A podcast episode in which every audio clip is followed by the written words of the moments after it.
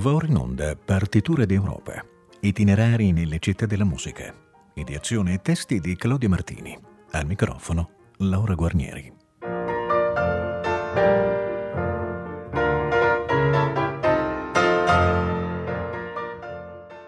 Buon pomeriggio. Il nostro vagabondare per l'Europa ci porta oggi a Verona, antichissima città che fu colonia romana dall'89 a.C. La sua storia musicale inizia nei secoli del Medioevo, grazie all'attività dei vescovi Zenone e Petronio. Ma è in tempo rinascimentale, sotto la dinastia della Scala, che la città giunge all'apice del suo splendore musicale, malgrado la vicinanza della magnifica Venezia. I grandi maestri dell'Ars Nova vi vengono accolti e il Codice Vaticano Rossi 215 contiene il noto madrigale Dal bel castel se parte de Peschiera, di provata origine veronese.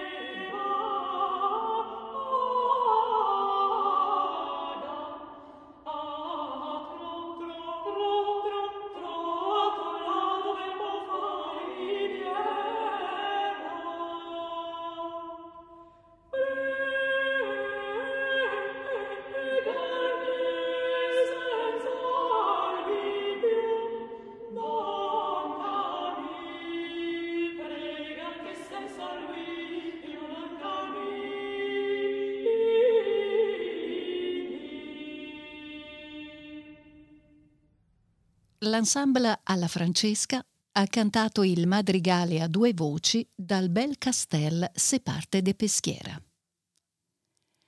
La fastosa corte scaligera dopo un po' decadde e Verona divenne terreno di contesa tra Venezia e Milano. Perdendo i dotti compositori esterni, la città vide emergere vitali forze proprie che favorirono la trasformazione del canto profano verso forme di ispirazione popolare più spontanee e semplici. Nacque una scuola di musica e lettere, la Scola Acolitorum, ed emersero musicisti insigni come Bartolomeo Tromboncino e Marchetto Cara, che fecero grande l'arte della frottola. Con loro fu noto anche Michele Pesenti, nato a Verona intorno al 1470 e celebre liutista. Che faranno, che diranno, quando che la saprà che mi sia fra. Che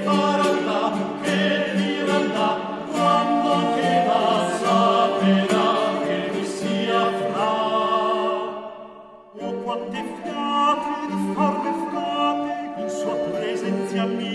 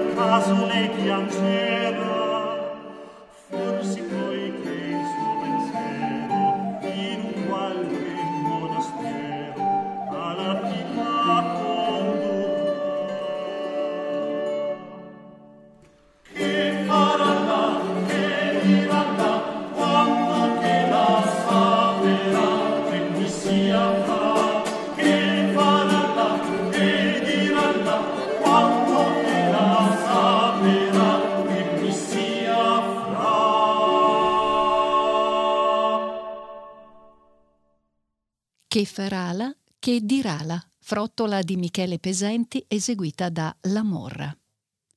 La fama della scuola si protrasse fino a metà Cinquecento sotto l'impulso del vescovo Giberti. Fra gli accoliti si annoverarono alcune tra le figure salienti del rinascimento musicale italiano, a cominciare da Vincenzo Ruffo, nato a Verona intorno al 1508. Egli eccelse nel campo del madrigale, compose capricci a tre voci ed ebbe un ruolo importante nella musica sacra, ambito in cui gli fu chiesto di creare opere che fossero fedeli ai dettati del Concilio di Trento.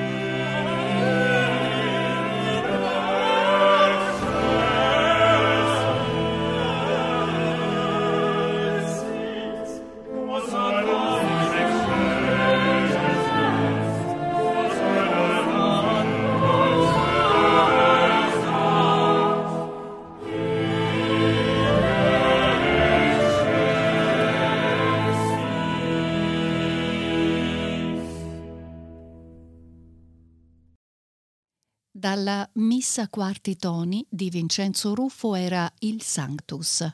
Le Poème Harmonique era diretto da Vincent Dumestre.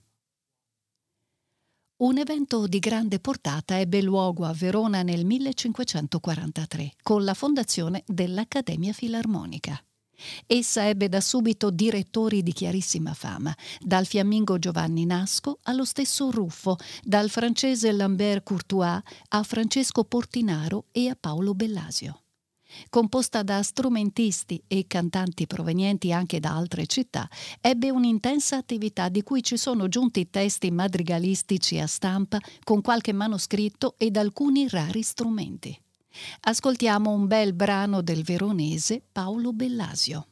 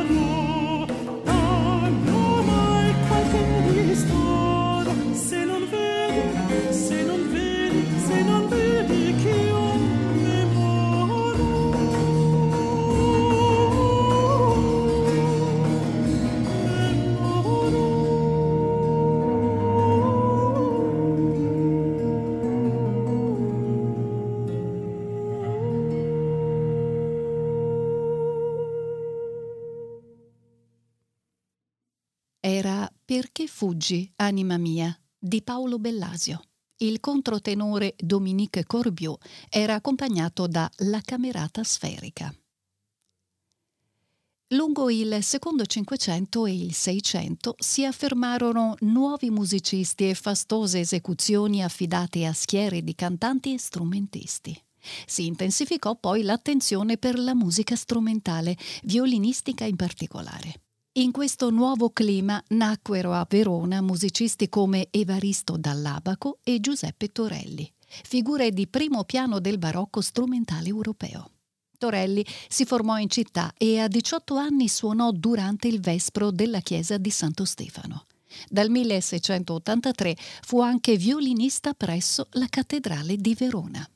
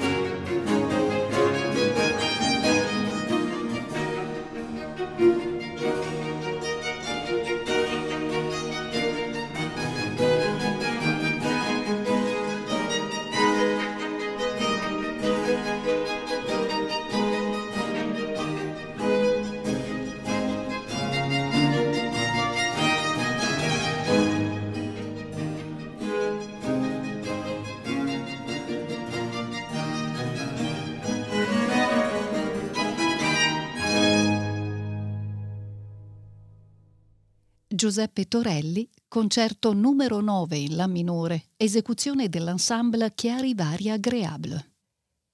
Con il Settecento esplose anche a Verona la moda dell'opera. Il Teatro dei Temperati ospitò già dal 1697 lavori di Albinoni, Lotti e altri autori in voga. Nel 1732 si inaugurò il Teatro Filarmonico con La Fida Ninfa di Antonio Vivaldi. Librettista era il veronese Scipione Maffei, uomo assai colto che fu drammaturgo, trattatista ed esperto di teatro. Per tutto il Settecento fu un punto di riferimento per intellettuali italiani e governanti riformatori contribuì alla scoperta di importanti manoscritti alla Biblioteca Capitolare di Verona, fra cui anche le istituzioni di Gaio, unica opera della giurisprudenza romana classica giunta direttamente a noi.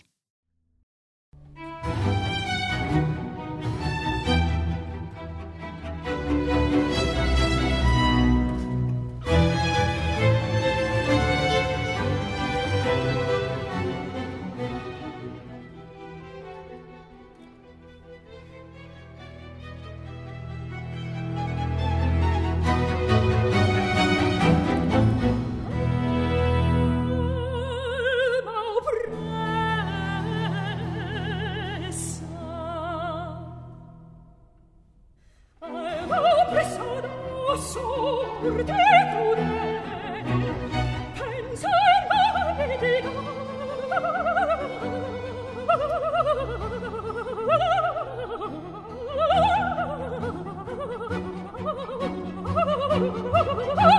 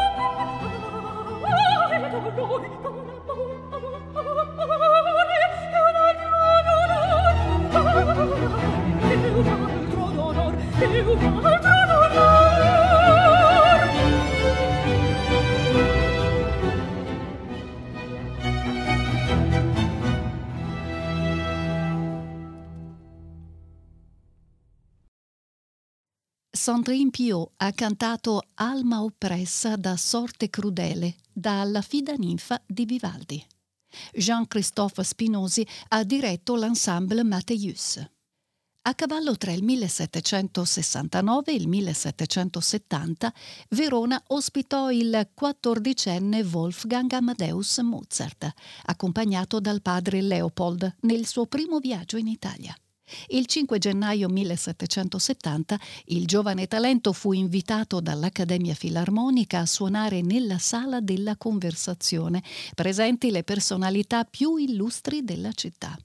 Wolfgang si esibì come virtuoso e direttore, suonando ed improvvisando all'istante, tra lo stupore e l'ammirazione degli astanti, vari brani suggeritegli da versi poetici o da esercizi di bravura. I Mozart tornarono altre tre volte a Verona, tappa obbligatoria nei viaggi italiani.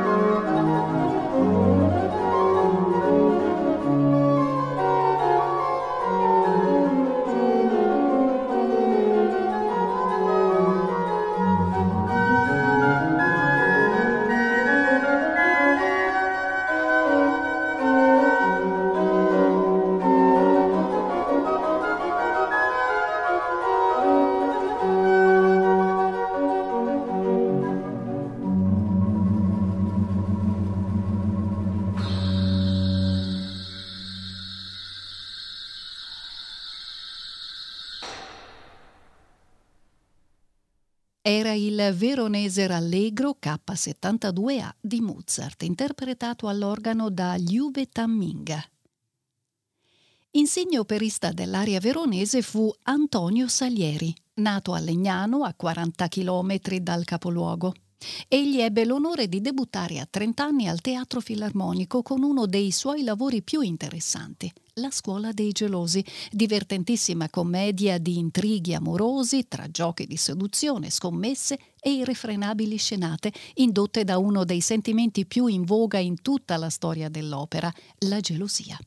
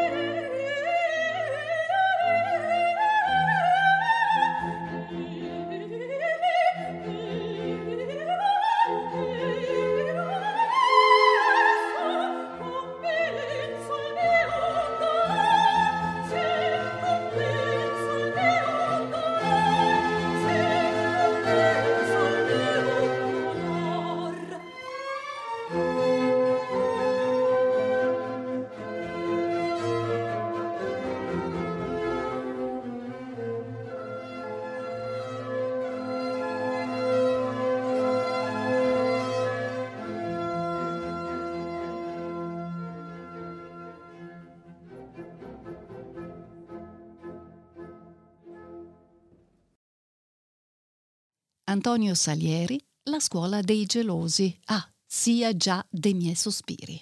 Soprano Francesca Mazzulli Lombardi. L'arte del mondo era diretta da Werner Erhardt.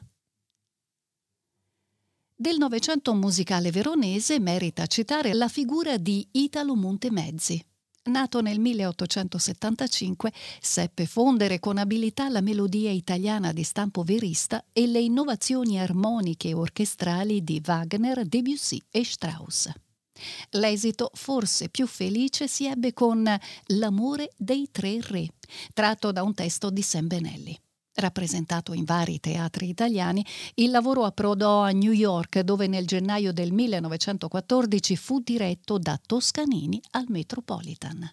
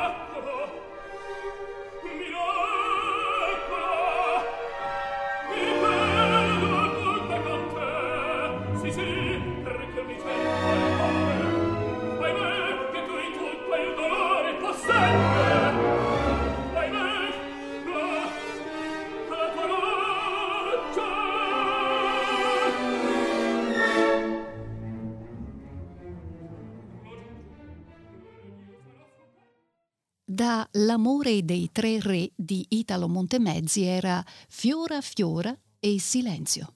Tenore Marcus Haddock, Vladimir Fedoseev sul podio dei Wiener Symphoniker. Per molti Verona è essenzialmente la città di Romeo e Giulietta. A pochi passi da Piazza delle Erbe, lungo via Cappello, vi è un palazzo medievale conosciuto come la Casa di Giulietta.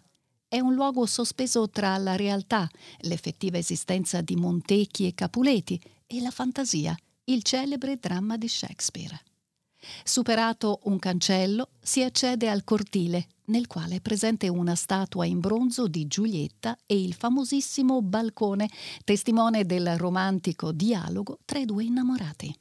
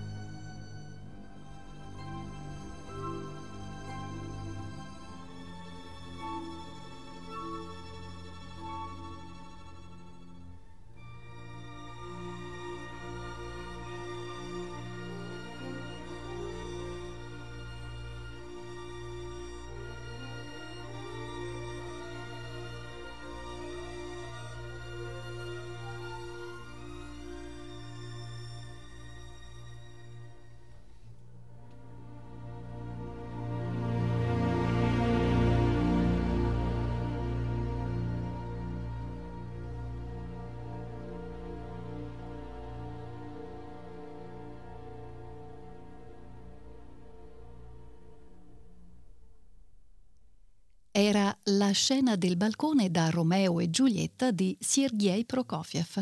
Riccardo Muti dirigeva la Filarmonia Orchestra. Una delle grandi tradizioni musicali della città è stata l'arte organaria. I maestri costruttori che giunsero a Verona da altre città dotarono le chiese di splendidi strumenti che attiravano gli esecutori più abili. Molti organi sono stati restaurati secolo dopo secolo. Importante è stato il lavoro fatto su quello della cattedrale, opera di Domenico Farinati. Lo strumento posto in cornu evangeli con la cantoria e la cassa cinquecentesche decorate da Felice Brusa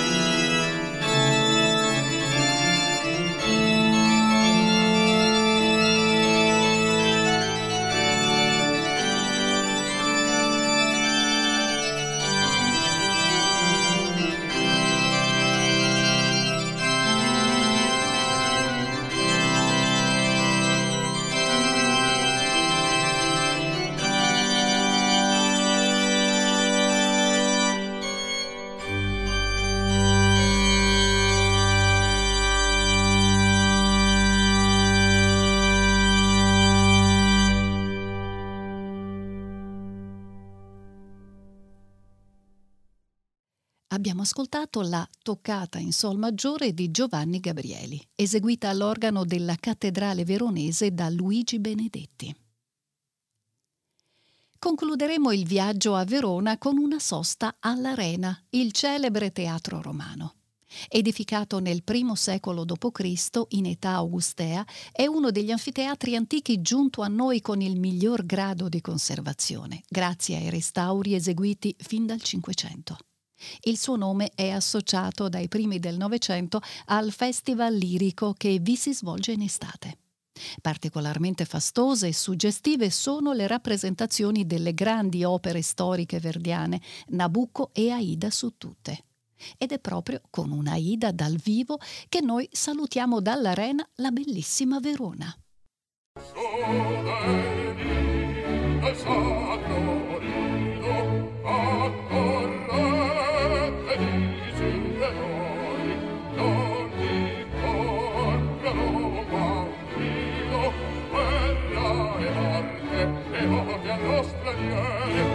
Lord.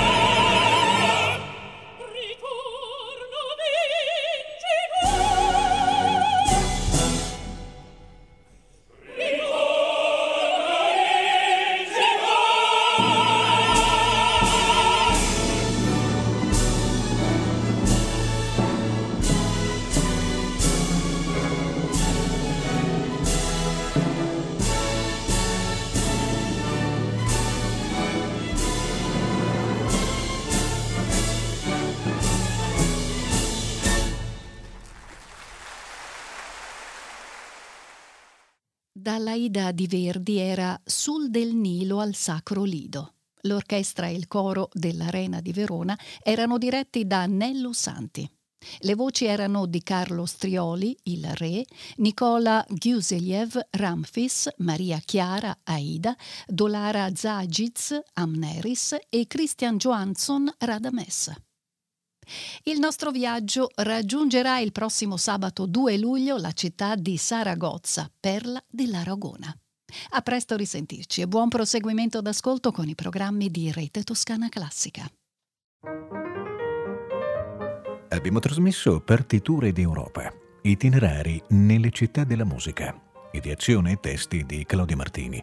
Al microfono Laura Guarnieri.